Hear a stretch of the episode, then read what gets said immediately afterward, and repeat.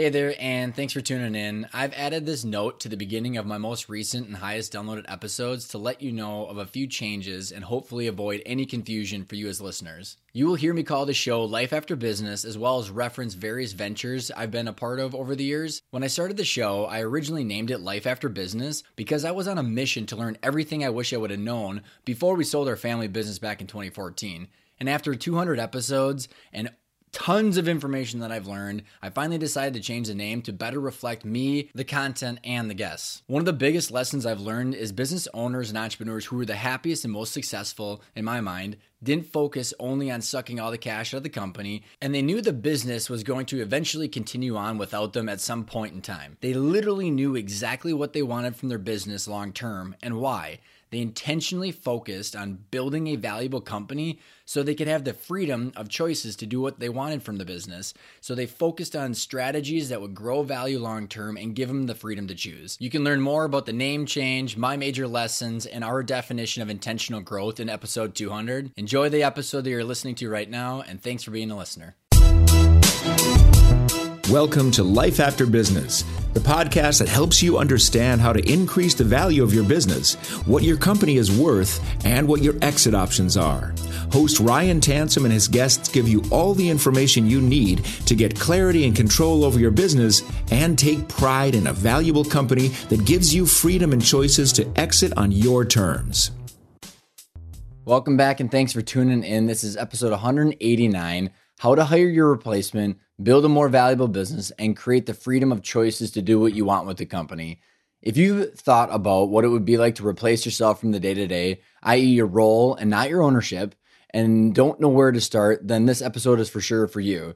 And this is whether you have a $1 million business or a $100 million business, and whether your goal is to have more freedom from the day to day or looking for ways to decouple yourself to eventually plan for an exit years down the road. It's a huge decision to find your successor, and if done wrong, all the anxieties about the subject and horror stories you play in your head could come true. But if you do it right and take the time to learn what you need to do before you make any decisions, then true magic can happen. I've seen it, I've been a part of it, and not only for your personal life, but also for the business. You'll have a more valuable company that gives you the freedom to think. Think about that the freedom to think and then plan your long term strategies while also working in the places in the business that give you energy instead of being sucked into places that you don't like. Today on the podcast, I have Mike Frommelt, who is the founder and CEO of Keystone Search. Mike has been featured in Gino Wickman's book, Rocket Fuel, because of his tenure helping companies hire their top level executives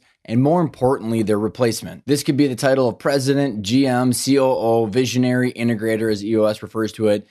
And Mike has performed over 12,000 interviews during his career and has seen it all. The one thing that Mike and his firm uniquely do compared to other search firms is they focus specifically on EOS run companies as well as ESOPs because of their passion to align culture and the personality fit of the candidate with the owner. Their ability to match the culture and personality fit of the future executive and then over deliver on the technical skill sets that their candidates have allows their clients to accelerate their path towards more freedom from the company in the day to day while creating a more valuable business long term. Some of the things that you're going to learn, we're going to talk about in this episode today is where to start the journey when you're ready for a replacement from your day to day how to determine whether you have your replacement internally or if you need to find someone from outside the company, how to separate your ownership, which is the ownership of a company and your company, from your day to day working role that you get paid a salary for. We're going to be talking about how to figure out how much visionary versus integrator skills your replacement needs to have, what qualities a president of a company should have in order to run your business, whether you should be hiring from a company that is bigger than you in different industries, and then what kind of resume they should have in order to be a candidate, what the opportunity cost of replacing your role is, and then how to pay a president and different forms of compensation structures you should think about and then use to go recruit these presidents, and then what the process looks like to find, court, and onboard that president, GM, visionary integrator, whatever you want to call them and then, more importantly than almost all of those, is how to discuss this process with your executive team so everybody gets on board. And one of the main reasons I like this episode is because the most important thing you can do to build a more valuable company that gives yourself more freedom and choices down the road is to find someone that replaces your day to day role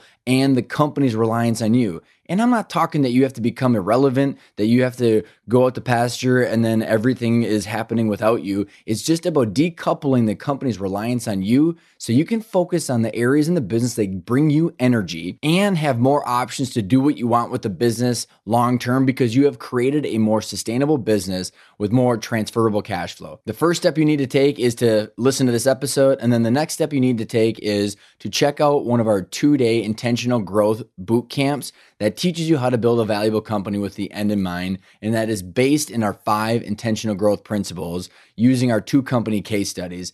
It will demystify how companies are valued and how the money flows so that way you can set your financial targets down the road to grow value with the end in mind. You'll learn the five major exit options, how they work, and the implications of each, regardless of whether you sell, just so that way you can understand and then reverse engineer into what you eventually want. You'll learn the eight functional areas of a business that increase the multiple and the value of a company and how to prioritize each of them. And then you'll be able to take home the knowledge that you obtain and then get your executive team on board for the long term value creation that you want or you can take that plan and the information that you've learned to go hire your replacement and your executive, like Mike talks about. The next boot camp is on April 21st and 22nd in Minnesota at Bethel University. It is $5,000 for the first ticket and half off everyone after that.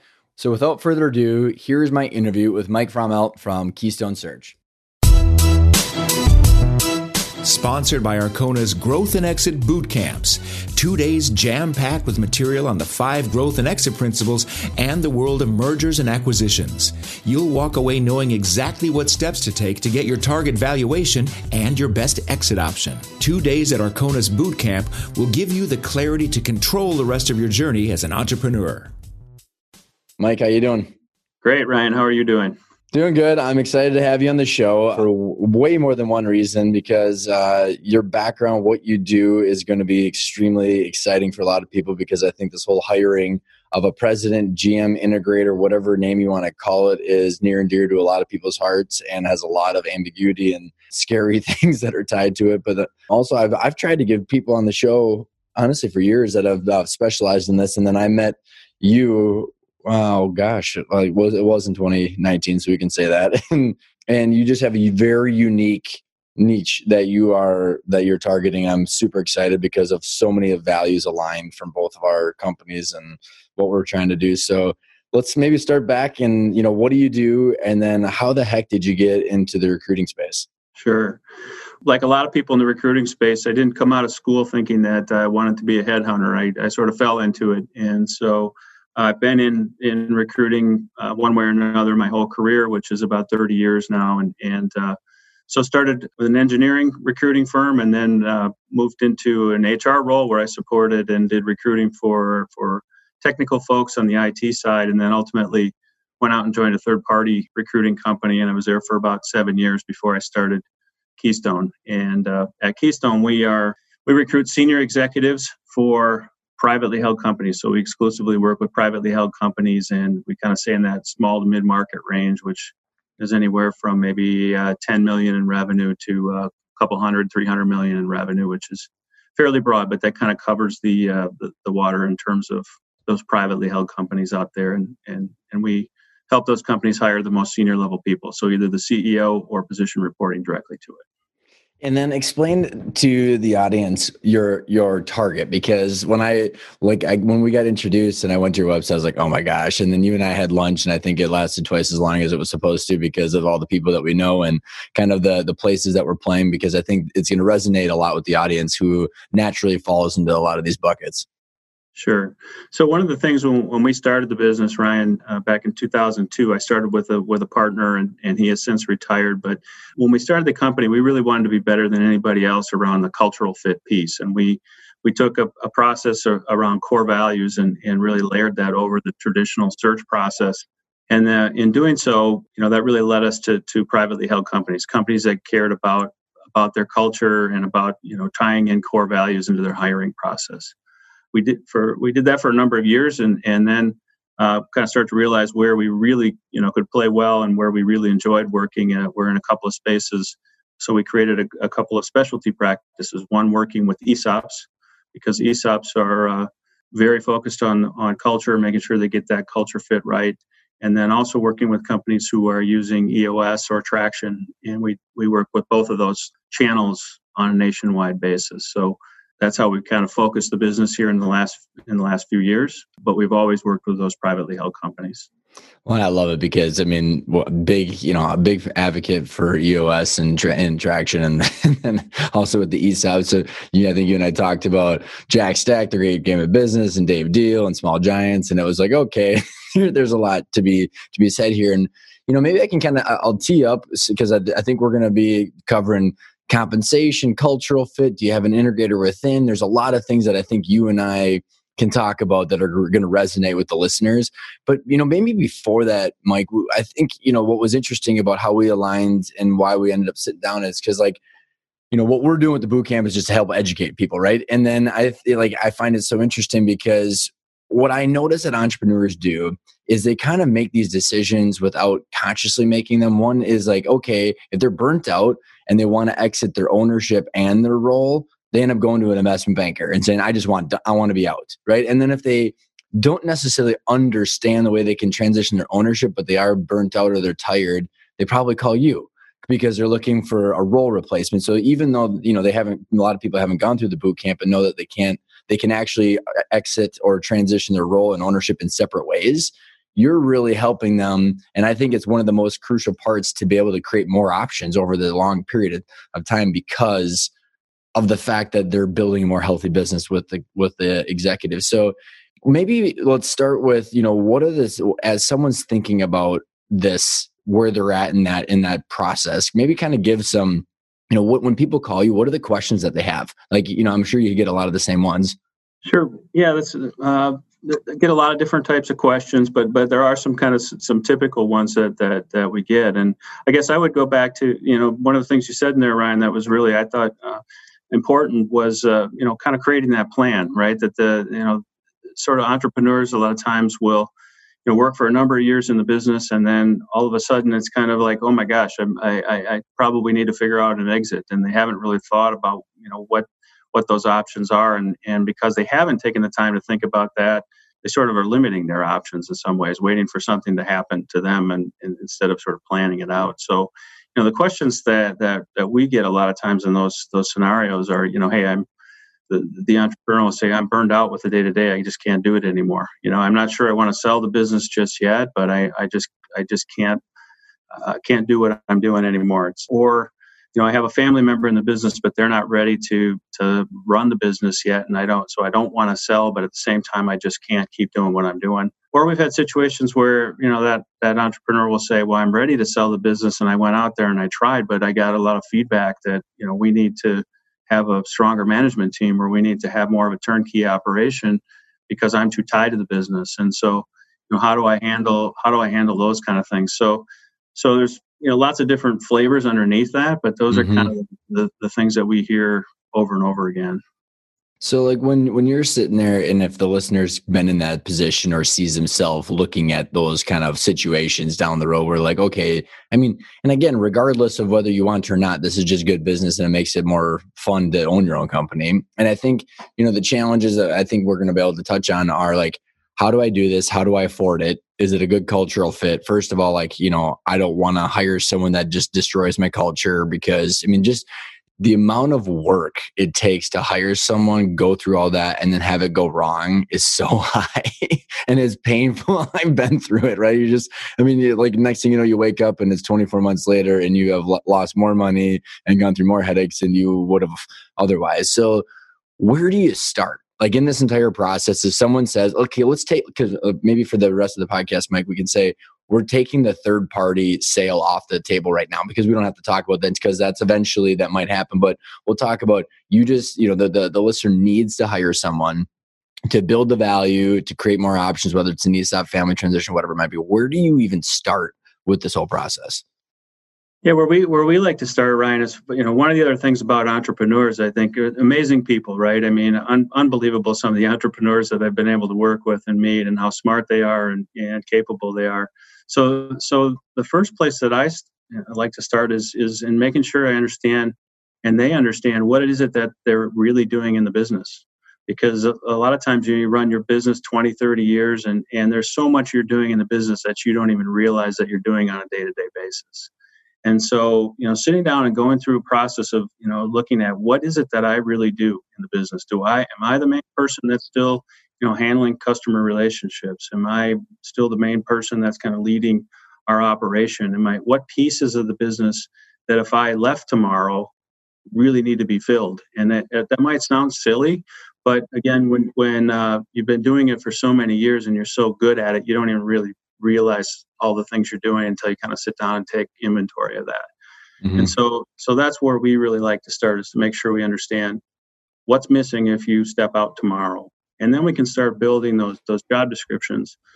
Sometimes that's, you know, not one person that we can say can can do all these things. You know, there's sometimes those those things have to be handed off to some team members that you already have today and then maybe you know there are other components that you really would want in an outside president or ceo to come in and and take some of that over um, but because entrepreneurs do so much and do so do so many things well you know we have to kind of start, separating that and and uh, and get a handle on that so um, I want to dive further into that because um, I think there's a, some interesting dynamics here, uh, and I want you maybe maybe to to just refresh the visionary integrator and just kind of some of these roles as we talk about them. You can kind of clarify it so we can kind of get on the same terminology. But before I even do that, Mike, I think you know if I'm listening to this and and I've got a business that I love because I you know, just I was just at a you know CEO member retreat and a lot of people love their business, but they need to do this, right? So this is not about putting yourself out to pasture. And I just really want to make sure people like resonate with that, especially if they're going to go an ESOP or family transition or internal transition.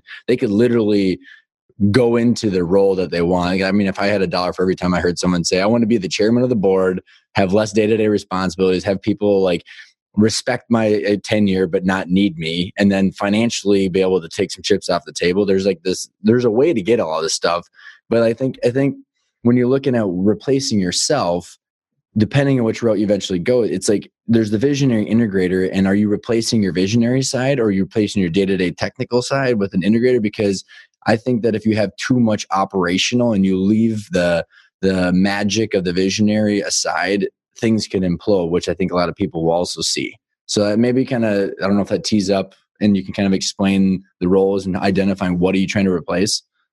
Sure, sure.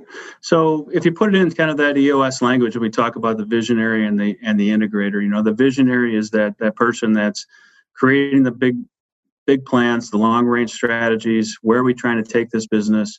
And entrepreneurs are generally really good at that, and and they're they're good at that continually until you know they usually will get to a point where they, they, they can kind of get stuck because they're getting pulled into things that you know that they're not as good at on that on that operational side or the technical side you know the integrator in the in the EOS language is that person that's making sure those things happen that's making sure execution is happening making sure people are on track making sure the metrics are being hit that are you know they really are kind of the glue of the company it's holding it all together. And so when you have a, a good situation where you have both visionary and integrator that that visionary should have time to be spending on what they're best at and what they uniquely can do for the business. Most of the time in a small business you're not going to have other people on the team that can do that that visioning piece. And so freeing that visionary CEO, entrepreneur, whatever you want to call it, up to be able to do those things, to really look at how are we going to 5x or 10x this business is really, really, you know, positive and and uh, important to to take those next steps. Well, and don't you think it's important too to if you think about like I mean this is where the whole you have to kind of think about the end in mind because if you're going to eventually sell to a third party, you might not have to replace the visionary side of you, right? Because some private equity firm or some strategic buyer is going to probably fulfill that role.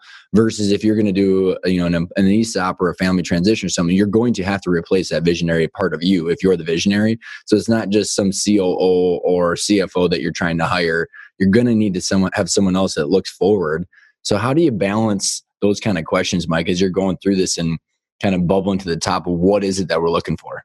Well, there's a, there's a couple of things things in there, Ryan. I'd like to unpack a little bit. I think that the as as I said, oftentimes that entrepreneur is really the only visionary individual in the in the organization, and so really figuring out um, when you're coming to those succession questions or or transition questions for the business, how much of that vision do we need to keep business moving forward? So if you are, you know, if the plan is to sell to a private equity firm or, or another type of buyer they may be able to bring that vision into the organization and you may not need to to replace that as much but you may need to you may need to improve your execution you may need to bring in mm-hmm. someone that's more of that integrator type that can really help you improve that side because the execution side is obviously what private equity firms are looking at when you know again the mm-hmm. track record of growth right and, yep. and so that's that's more execution if your plan is to stay with the business and grow the business over time, if you're kind of stepping away from the day to day and, and like you said, moving into a chairman of the board role or what have you, you can still play some of that vision, that visionary role, and um, and bring in a strong executor, uh, leader in that integrator role or president type of role that can then move the organization forward, and you can still be providing some of that that long term vision if you want to. Mm-hmm. So, so it really key, depends on the key. I want to sorry, I'm going to interrupt. If you want to, that's the point. it's the point of having choices with this. Yeah, yeah, and that's you know that's the the great thing about having your own business, right? And is that you you can make those choices you on what you want to do. And so some some owners I've seen they want to have that continual interaction and they want to be that visionary for the business and feel they can contribute that way. Others really don't want to do that anymore and they want to just uh, kind of step away and be um, a little bit more, you know, a chair of the board that's kind of just checking in. And so in that case, we, you know, we need to bring in a, a president or a CEO from the outside that that is is more visionary, has more components of the visionary side to make sure that we're continuing continuing to grow the organization. And, and, and all of this, of course, comes up against you know some of the things that you get involved in, you know, heavily, Ryan, in terms of you know establishing what is that kind of that timeline, or, or you know, do I want if I want to step away, does that mean I want to step away for three years, five years, 10 years? You know, how long do I really want to own the business? How do I want to prepare it for, for sale? And, and so all that again has to be weighed against your, your you know your general time frame. I know those things you can't you can't necessarily set that in stone, but having a general idea of how long do you want to be in these kind of roles makes a big difference too. Right. And then can you afford it? Can you not? What's the ultimate goal? Because I'll tell you what, any integrator, visionary, anything that's worth a shit is going to ask those questions. Right. So, like, you know, if you don't have this stuff pre planned, you know, someone that you really want is going to probably force you to. And you probably might end up giving up too much of your company. Maybe, and we'll, we can talk about compensation at some point, but like, you know, understanding whether you want to sell to a third party or do it in transition, it, you could do it like 10 years from now, but you just having that understanding, you know, well, let's go back to like kind of the sequence of events. Like if, if I'm sitting there going, okay, I get it. I, I do want to learn some more information here. Where do you look for these people to start with and how do you assess the the matchmaking of this and what are the different qualities? We'll talk about compensation in the long term after this, but I think about you know, if I'm an owner, I'm going, okay, well, I've got, hey, Mike, so here's the deal. I got a $10 million company, 70 employees. I've got some kids in the business. They're not they're not ready yet. I've got a very technical executive, but not you know it doesn't have the leadership. Do I have some people inside? Do I have some people outside? You know when and how do my kids fit in? All I know is that I don't have the right situation right now. Or like, does that make sense? I'm sure you get those yep. kind of questions yep. quite a bit. Yep. Yep. So so after that after that scenario of you know sitting down and figuring out what is it that I'm contributing to the business and then what's going to be missing when I leave, then there's the sec the second stage of that is looking at the leadership team. Okay. Are there people on the leadership team that can step up and do some of those things that I'm doing today? Can they take on more? Can they can they think strategically? Can they provide some of that vision or or do we really need to go to the outside to you know to bring in a, a candidate who can who can really replace my role almost completely. And then when we do that, we're looking at, you know, one of the things I think entrepreneurs don't really understand about what they do. I, I mentioned the the visioning piece of it, but there's also a strategy and business planning piece that that an entrepreneur does for the business. So, for example, I, I've had customers will say to me or clients have said to me, "Well, my CFO knows every detail of the business. I think he or she would be a great successor for me because they know everything about how this business works and then they put that person into the role and it doesn't succeed because there's there's not someone who's focused on growth the way that that that hmm. entrepreneur founder was, okay, or, or owner. And, and so there's a skill set out there of, of, of how people are able to, you know, look at the what products and services are we providing? What products and services could we provide? Where should we expand? What are the what's the outside market look like? What will customers pay for what we're doing? What new customers can we attract and those kinds of things? And that's really a you could call it business planning strategic mm-hmm. planning. That is actually a, a skill set. It's not just a mindset. And there are people out there that have done that in in other companies. They're usually trained to do that in a little bit bigger companies. And so one of the key things that we're looking for usually when we're doing a president search like this is someone who has that skill set as part of you know part of what they're bringing to the mm-hmm. table. Um, it, there's an interesting book, Mike. Uh, Simon Sinek's new one called The Infinite Game. Um, obviously, I don't think he's too aware of EOS and traction because he's on kind of a different level in the marketplace. But he has a whole section about the visionary, as he calls it, the CEO and the CFO. And he's like, they're not one, one's not better than the other, but they're absolutely mandatory. It's like the yin and the yang like because he was talking about how a lot of the public companies had um, hired CFOs to replace them, and it just is cost cutting into the ground because they're, they're I mean they're absolutely necessary, but without the foresight, they're not able to balance that. So I think it's super crucial, like you mentioned, that is a skill set, and they need to understand how to value that. So how do you you know if you as you're looking at the maybe even to go back when you look at the leadership team if i if that's me and i'm going back to my old business how do you do that without pissing off the leadership team and making them freaking out? You know what I mean? Because like even if you talk about right, exit, lots of change in you know in this whole planning process, whether you're exiting or not exiting or bringing someone else in, people fear for their their jobs and where they're going to sit. So like, how do you how do you relay what you're doing to them, and then how do you communicate this whole situation internally as you as you guys are going about this? I mean, can I back up one one second? Yeah, for Is sure. all right? Yeah, let me let me say this about let me just say this. I should have said it earlier about the visionary and integrator relationship since we're putting it into that context. So the vision in my head, the visionary is really it's not hundred percent, you know, visionary and 100% integrator. So so I don't think about the integrator as someone who's purely execution and the visionary as somebody who's purely dreamer. I think about them as a blend. You're kind of getting at that a little bit, mm-hmm. but you know if it's you, you really can't have a strong uh, visionary integrator relationship there if that integrator doesn't have some vision and some strategic capability um, yep. and you really can't have a, a, a, visionary that's just totally off in the clouds all the time without being able to understand the integration side somewhat mm-hmm. now maybe it's you know maybe it's 70 30 each way that you know the integrators 70% execution 30% vision and the, the visionary is the opposite but but you have to have you know a fairly high level individual yes you have to have a pretty high level individual in that integrator role as well as you know as well as the visionary. And it's like a marriage right mike? I mean like this is i look at like what my partner pat and i are i mean like it's i mean it, it takes that kind of chemistry which i think throws a whole other dynamic which i think we're getting to of like how you you're essentially a matchmaker, right? So not only for skill sets and like the forward growth of the company, but also the fact that you get on paper, you can have two people that look amazing and they absolutely hate each other. So like, right, right. I mean, there's a, there's a lot to it. Yeah, absolutely.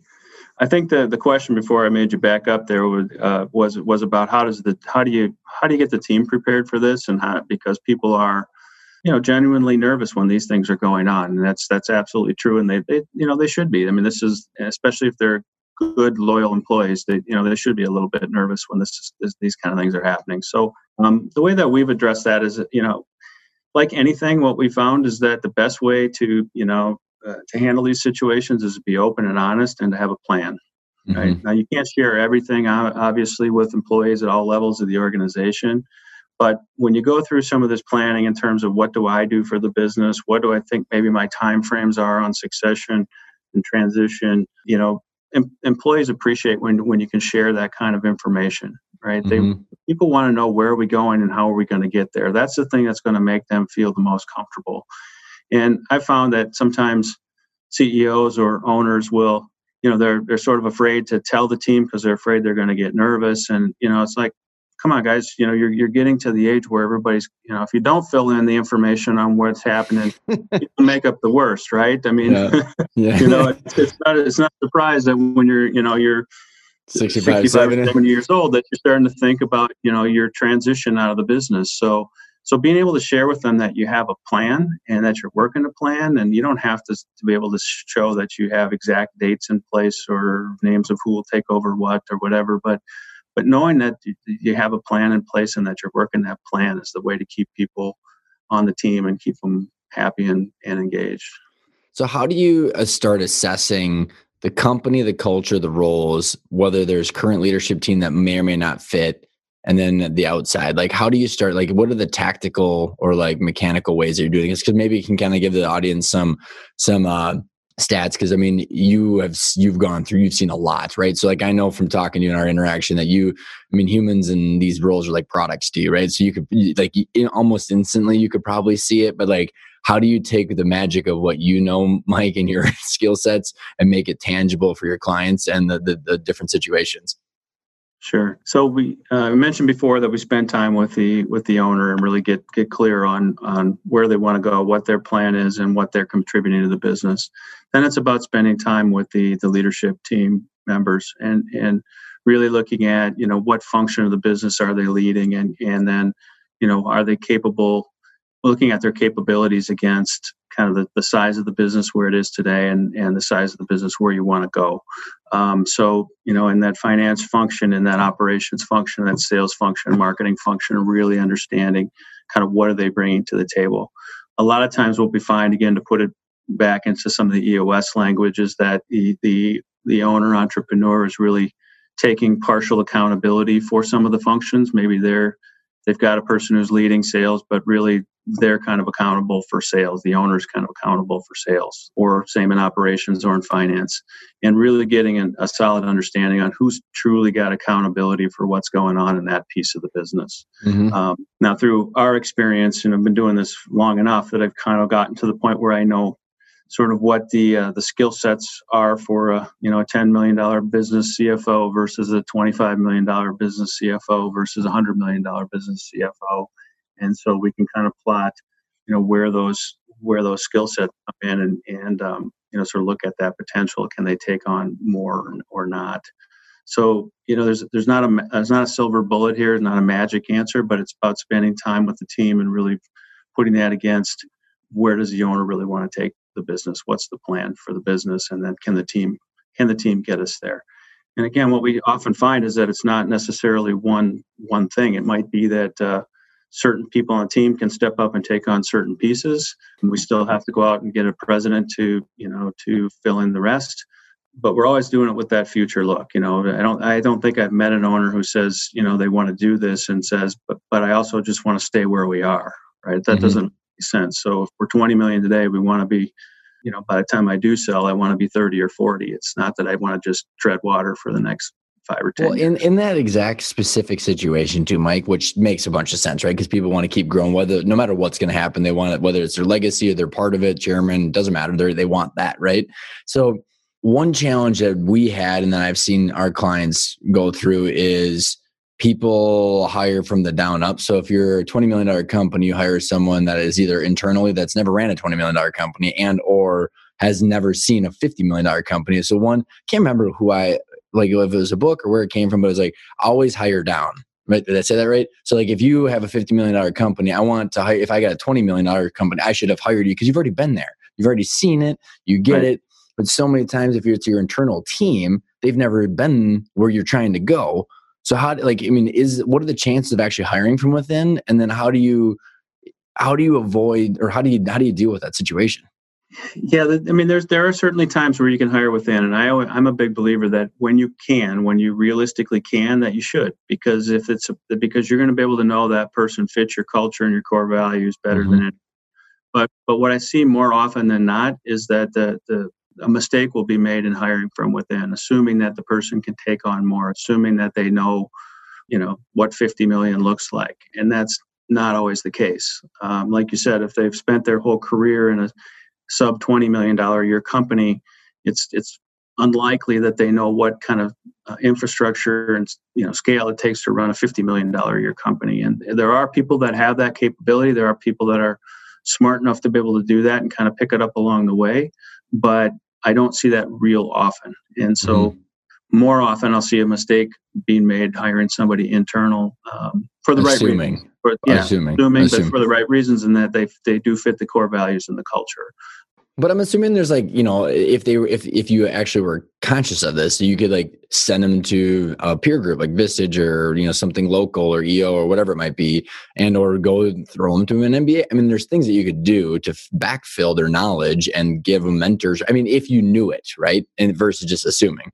Yeah, absolutely, and that but that requires that you you you know that these people are someone that you want to develop and you think you can develop in advance of your transition, right? And that mm-hmm. that again another mistake that we see is sometimes that founder owner doesn't think of these things until it's time to make the transition, right? Until they're so frustrated that they can't deal with it anymore, or or something happens physically or health issue or what have you, and then all of a sudden we're in a place where we have to move quickly.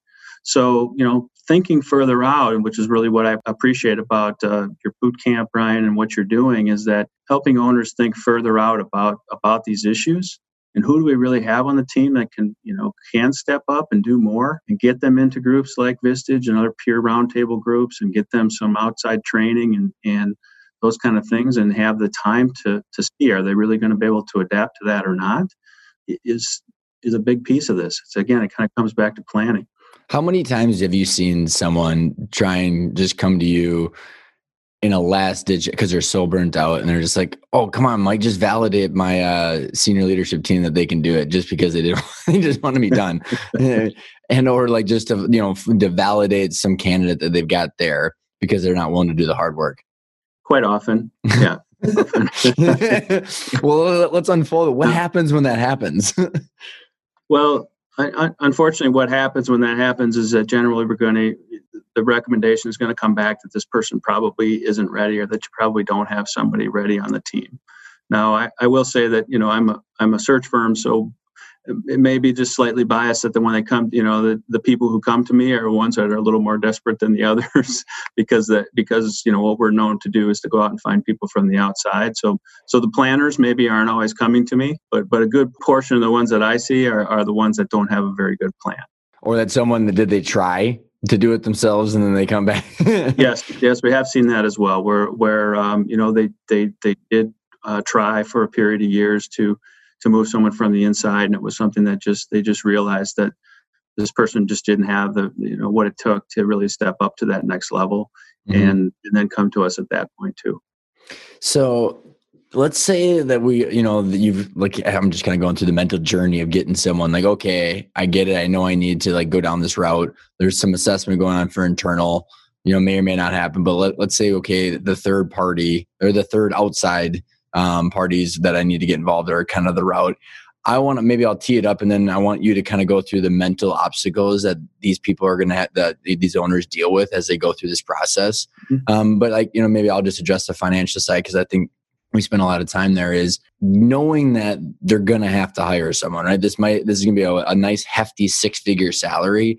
And just kind of because it's the motto of our boot camp is quit thinking about annual profit over long-term value creation right? Like i've had people on the private equity firms or family office that say like if they don't have a good executive team there is no deal. It's not just a multiple expansion it's just there is no deal because there's no one there. So like if you're going to hire someone it's going to impact your income potentially out of distributions or whatever it is but it's going to create a more valuable company long term so i think if we can just set the stage that like that's how someone that's listening has to think about this and if they if they're struggling for income and to hire another you know 100 200000 dollars salary on it breaks the entire equation. That might be something they need to address right off the bat right? I mean so maybe you can give your notes on that. And then as someone's going through this what are challenges that you've seen when that's maybe not been addressed up front?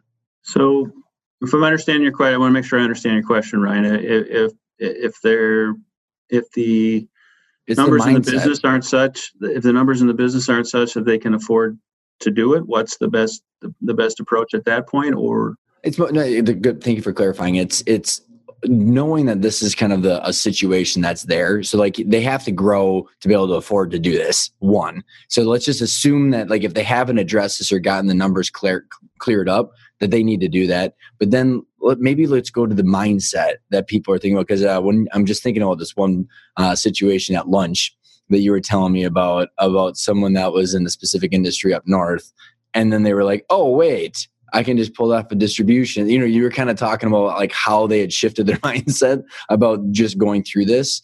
And so knowing that that's a hurdle, maybe kind of just explain some other situations you've had about people as they've kind of gone through that mental shift.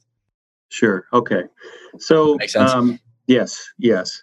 Um, you know, I like to, to pose this with, with owners that I'm meeting with is to start talking about what are the opportunity costs, right? So a lot of times in, when you're looking at you know bringing in someone to replace yourself or coming in as a as a president in the organization it's going to be it's going to be more than you've ever paid for anybody in the company before um, right. and that can be and that can be really scary right and and um, sometimes it's even you know had situations where you know they say it's more say you know, would say it's more than I'm paying myself, right? um, but but of course that you know that doesn't that doesn't include the profit that's coming out of the business. Uh, might be more than they're paying themselves. Well, very very specifically ignored in that situation, right? right, right. So so you know, kind of getting the head around the idea that you know this is it's about the opportunity cost. So you know, a, a high level individual that can come in and can grow your business and can build value in your business. What is that worth? And of course, this would be someone that will be paid more than others that you have in the business because those people aren't the ones that are creating additional value in the business. And so it comes back to to what you're working with owners on, right, in terms of looking at looking at value and not looking at compensation, not looking at how much Bingo. it might take the business every year, but building building that value in the business. And so really have to look at a high level individual, bringing them in at president or CEO or whatever it may be in that value equation. Yes, I'm paying more for this on a yearly basis, but the return should be in the millions, not in the thousands. And bingo. um, and just getting there, getting that mindset around looking at it that way. So, which I think is just huge because I remember when we were looking and you're just like, holy crap, like you know we're making that and again it's taking that it, we're making the same amount but if you take and decouple your compensation from distributions and ownership right? Like the value creation when the, like on the the value of the business should be huge compared to just the annual profits that you're avoiding. And so when you're looking at this you know, where do you search? Maybe i don't know if you can if you're comfortable sharing some numbers of how many people you've placed or looked and how many interviews you've done because again i think it puts some serious quant it's you're we're quantifying your experience here. And then like where do you go find these people? And like are you are you going to public companies? Going to other you know, other privately held companies? Like how does this even happen when you're out looking in the in the outside marketplace? Sure. So i'm glad to share the numbers with you that i can. I, I you know we've uh, we've done over over my career i've done hundreds, probably into the thousands of, of successful searches. I tried to figure out how many interviews I've done in my career. I, I tried to figure this out a year ago. Good luck, I came, right? I came somewhere around the 12,000 number, oh. um, which I don't know if I'm proud of that or I'm not proud of that, but, but it, it's a lot, let's put it that way.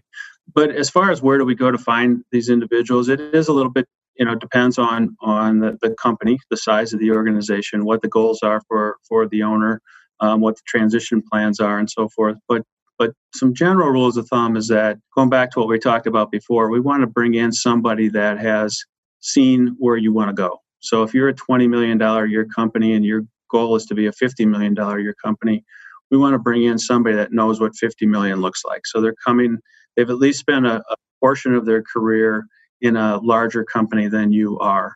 Now there's some, you know, there's there's some limits to that. I mean, certainly we, you know, for someone that's coming coming into a twenty million dollar company, we don't want to necessarily bring in somebody that spent their whole career in the three billion dollar company, because there's there's some things that come with spending your your career in a huge company your whole life that that uh, you know could be a negative coming into a smaller organization as you might imagine mm-hmm. so we're generally what we're looking for there is we're looking for someone that understands where you want to go and has probably been successful in some bigger companies and some other mid-sized companies that they've proven in their career that maybe they started at the Fortune 500 company, got some good training there, spent 10 years there, then went into a mid-sized privately held company and had good success there, and now they're looking for their third or fourth gig in their career and they want to they want to take that ride again they want to help take a company from 20 to 50 because that was fun for them mm-hmm. So that's kind of some general things that we're looking for. But then, you know, underneath that, obviously, the industry matters. The the you know the the core values of the individual matter a ton. there are a lot of other things that we're looking at there for that individual right fit. Well, and I think what's interesting is like, you know, for the owners that have you know the founders that have done this for decades they're not used to seeing these type of people all day long right? And what's actually you know they might have a neighbor or someone in their peer groups or trade association who are like that person i could see that person taking over right? But it's very finite. It's not the whole world of a marketplace. I mean you're like it's like zillow for you right? You're like looking at people understanding how and where they can fit. So like what are the biggest misnomers that entrepreneurs have about this hiring a, a, president or whatever you know the title that you usually that you want to debunk right now because you probably get a lot of the same stuff whether i needed i need them to be in my industry i need them to be in this pay or what you know like this kind of cap like whatever it is what are some of the biggest things that you think people should start breaking through in their own mind for the myth so that way they can open up to this world?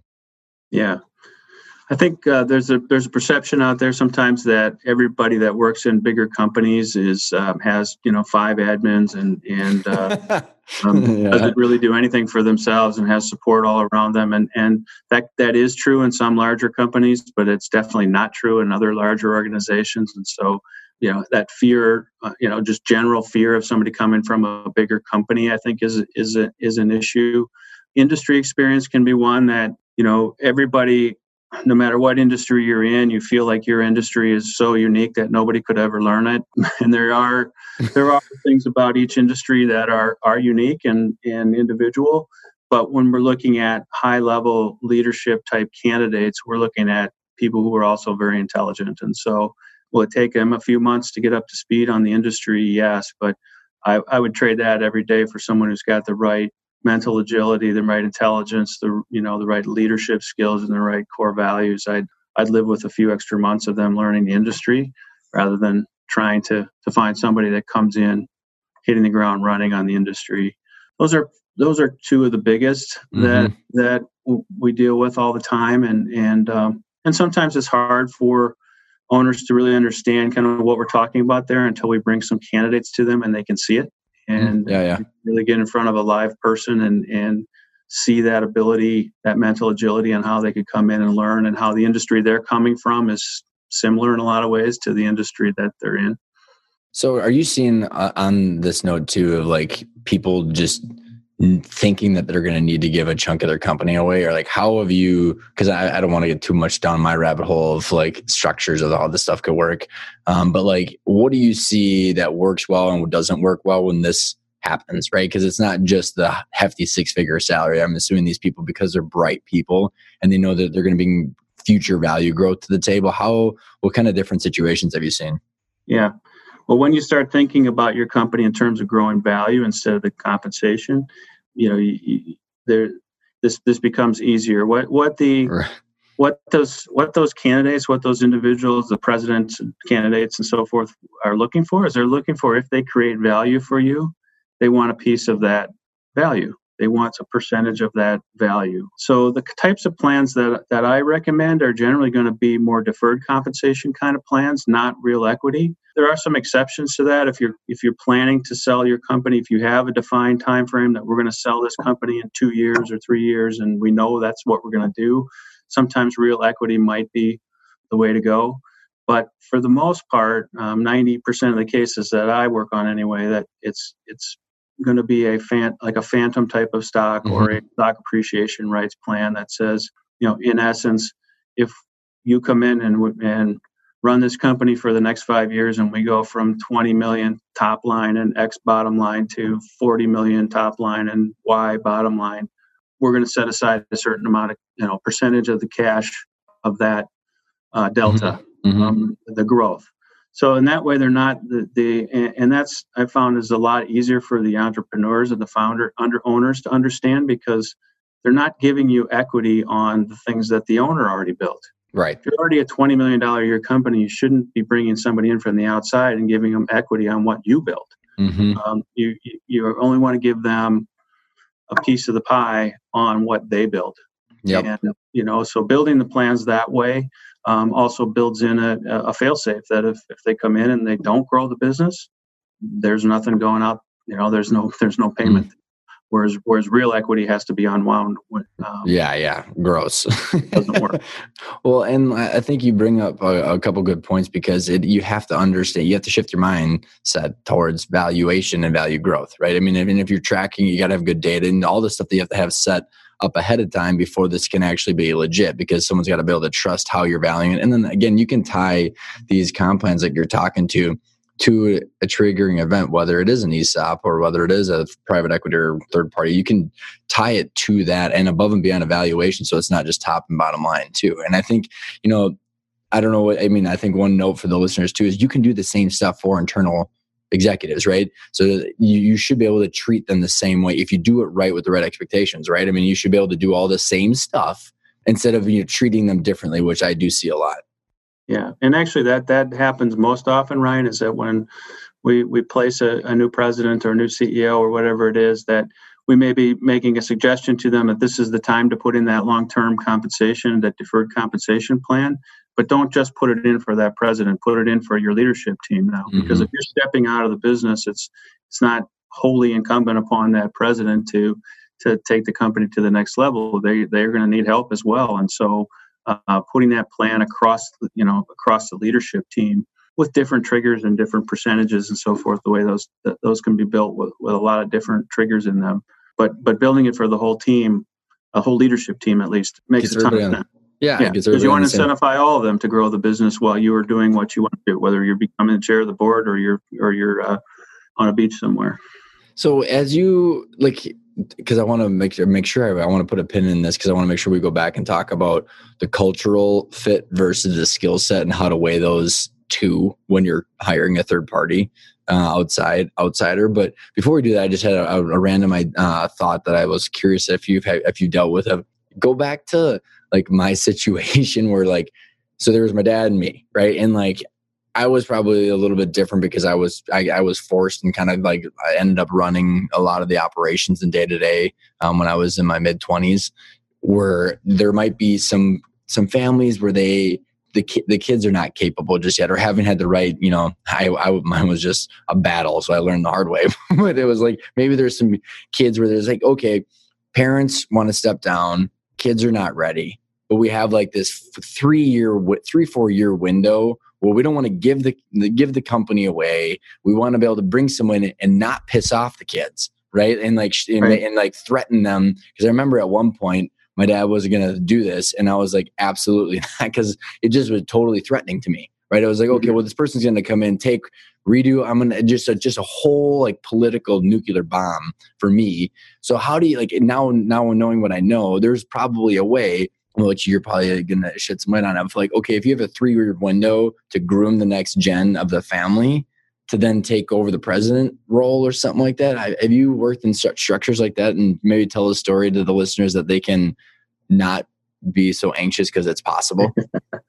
sure. Yeah, we I, we have worked in situations like that, and and uh, again, it's you know different uh, a little bit different for every situation and, and has to be kind of custom built for each, each you know company that we've done this for but um, i'll go back to what i said earlier it's, the first step is really understanding so when um, if it's mom or dad that's stepping out we want to make absolutely sure that we know what they were contributing to the business and then we want to understand what son or daughter um, or sons and daughters are, are where their skill sets are today what things are they good at what things do they still need development around.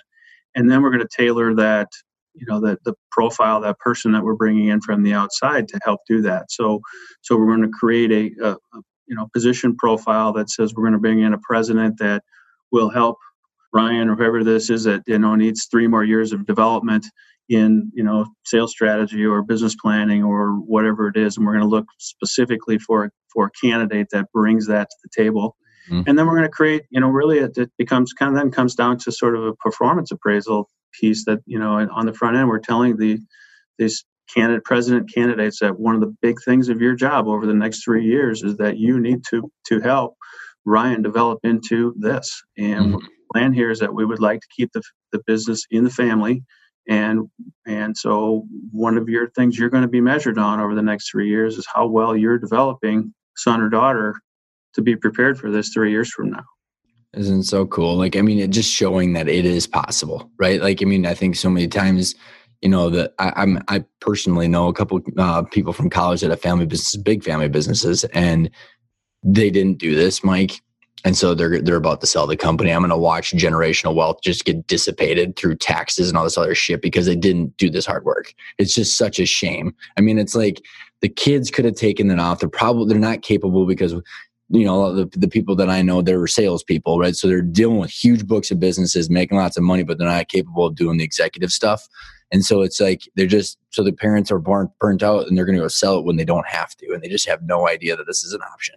Right, right, and and building then then building those packages, the uh, you know the long term comp piece that we were talking about to reflect that as well. So if if you succeed in, in three years in preparing Son to run the company, this is what you know. You're we know you're going to have to then be out looking for another job, or maybe you're you're ready to retire. So, but if you're successful in doing so, we're going to give you, a, you know, a, a chunk of the a, a, piece of the pie uh, for what you created while you're here for that three years and getting us toward our goal. And so those, you know, putting those those carrots in there for for them to do then what you want them to do.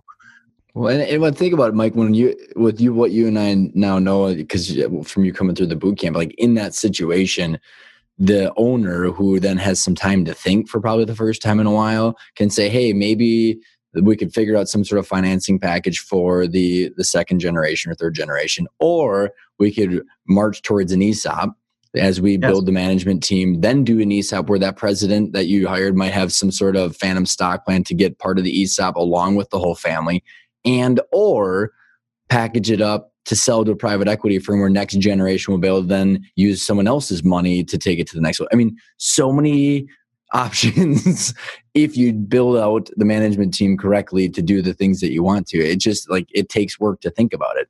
Yeah, the, the amazing thing is that when you when you do the planning and when you do the, you do the hard work of you know as I said, kind of evaluating where you are, where you want to go, uh, putting a plan together all of a sudden other options open up right so let's just yep. say maybe in, maybe in three years Son isn't ready but then you have you have a, a better performing company that's more attractive to outside buyers. And so maybe at that point Son says i don't want the business anymore. All right let's sell it. Or or i want to be part of an esop let's sell it to an esop and i'll continue to work in my role and maybe i become the, the ceo of the esop down the down the road. So you know Options. I always look at this as the more the more planning you can do, the more options you're going to have when that time comes, and um, the more options, the better, right?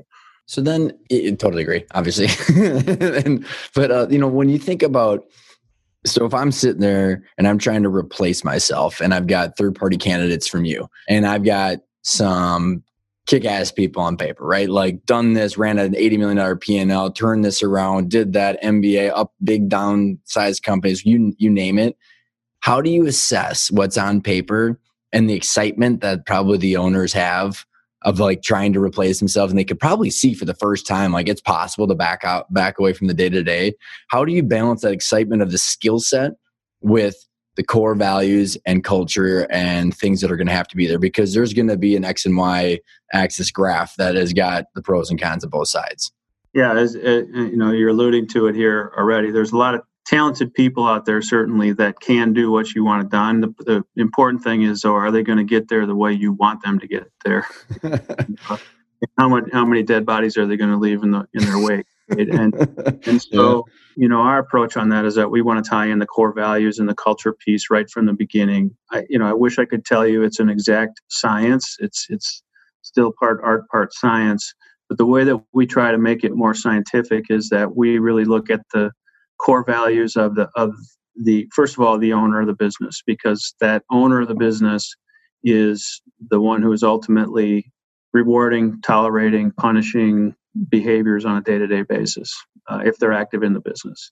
So what are their core values? And usually what's what we see is their their core values kind of dictate a, a big chunk of the culture because if people don't aren't doing basically aren't doing what the owner wants done they're not generally going to stick around right? Mm-hmm. so so that's how we look at uh, we get a big piece of it. The other part of it comes the rest of it we believe comes from the leadership team that you have in place.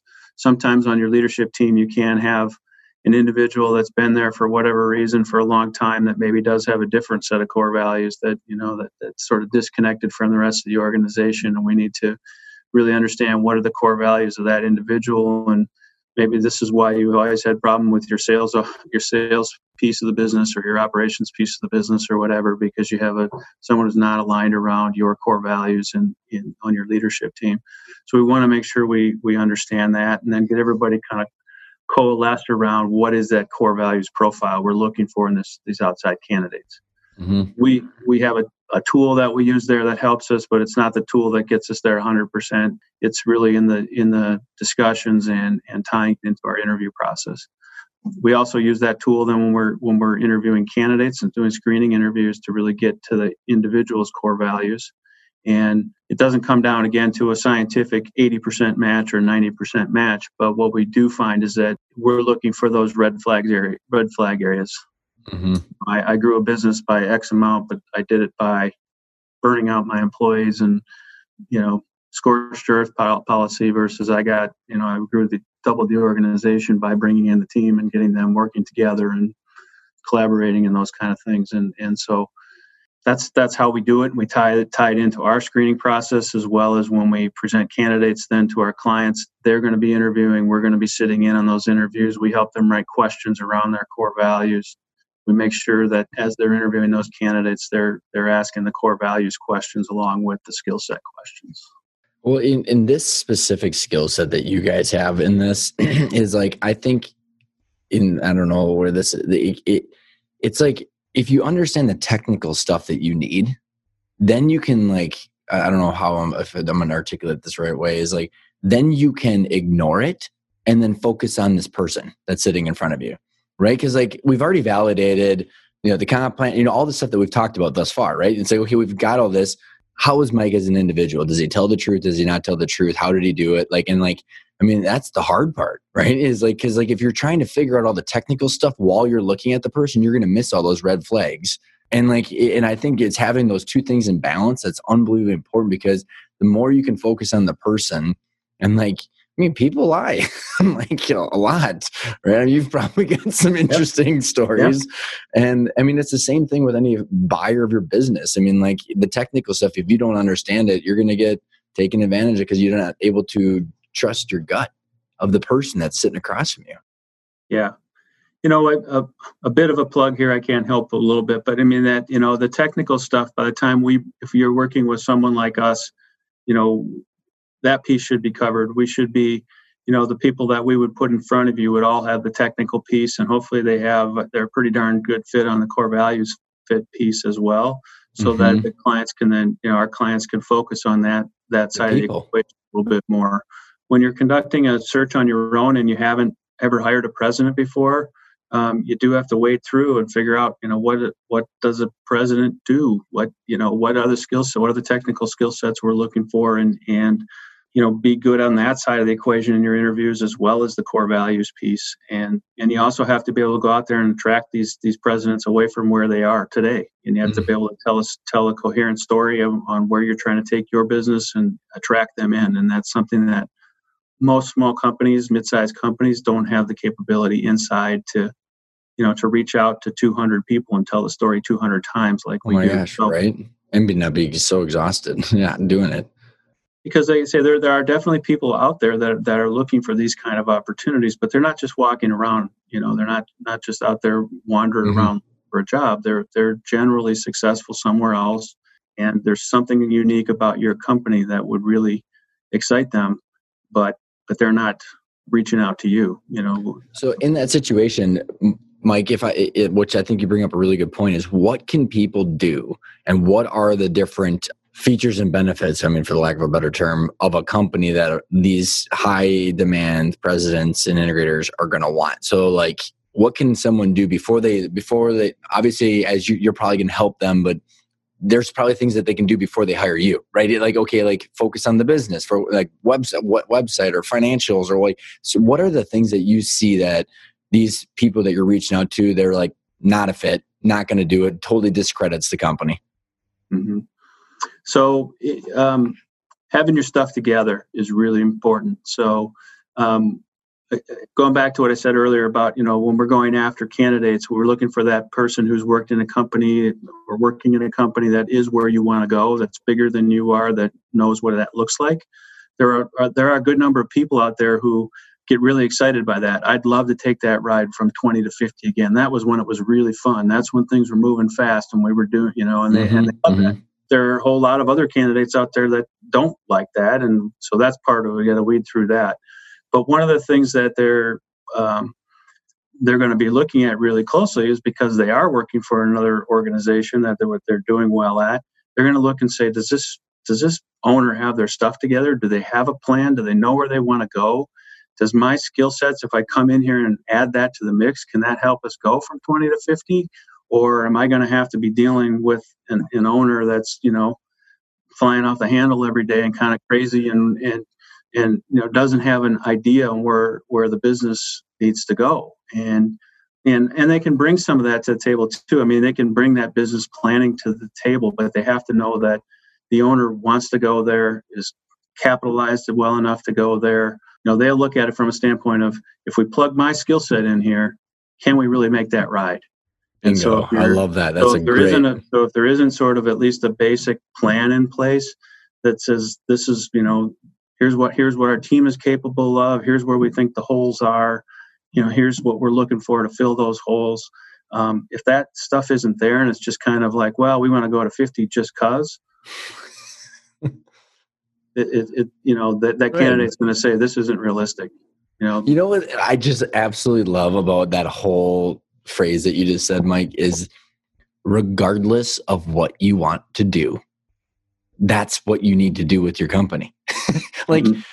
because if it's a buyer they're going to do they're going to like you could replace president with buyer in that exact same that whole comment that you just made or anybody a banker or financier or or vendor or i mean it's literally just if you have the idea of how you're going to get and grow and grow value and have a sustainable company and then you can show everybody else they're going to trust more of what you believe. I mean like you're just so you're so spot on that's and that's one of the reasons I really like EOS because when I um, am working with an EOS company and I can uh, not not every other uh, president in the world knows what EOS is, but when I can tell them that the company has a VTO, has a three-year plan, uh, three-year target, ten-year target, they they know what their profitability is. They you know they have those those things in place. Gives them a lot more confidence that this, this these guys have their stuff in order, and, mm-hmm. and um, I'll, I'll come in and take a look um, mm-hmm. and that that allows me to attract a lot stronger candidate to the to the organization than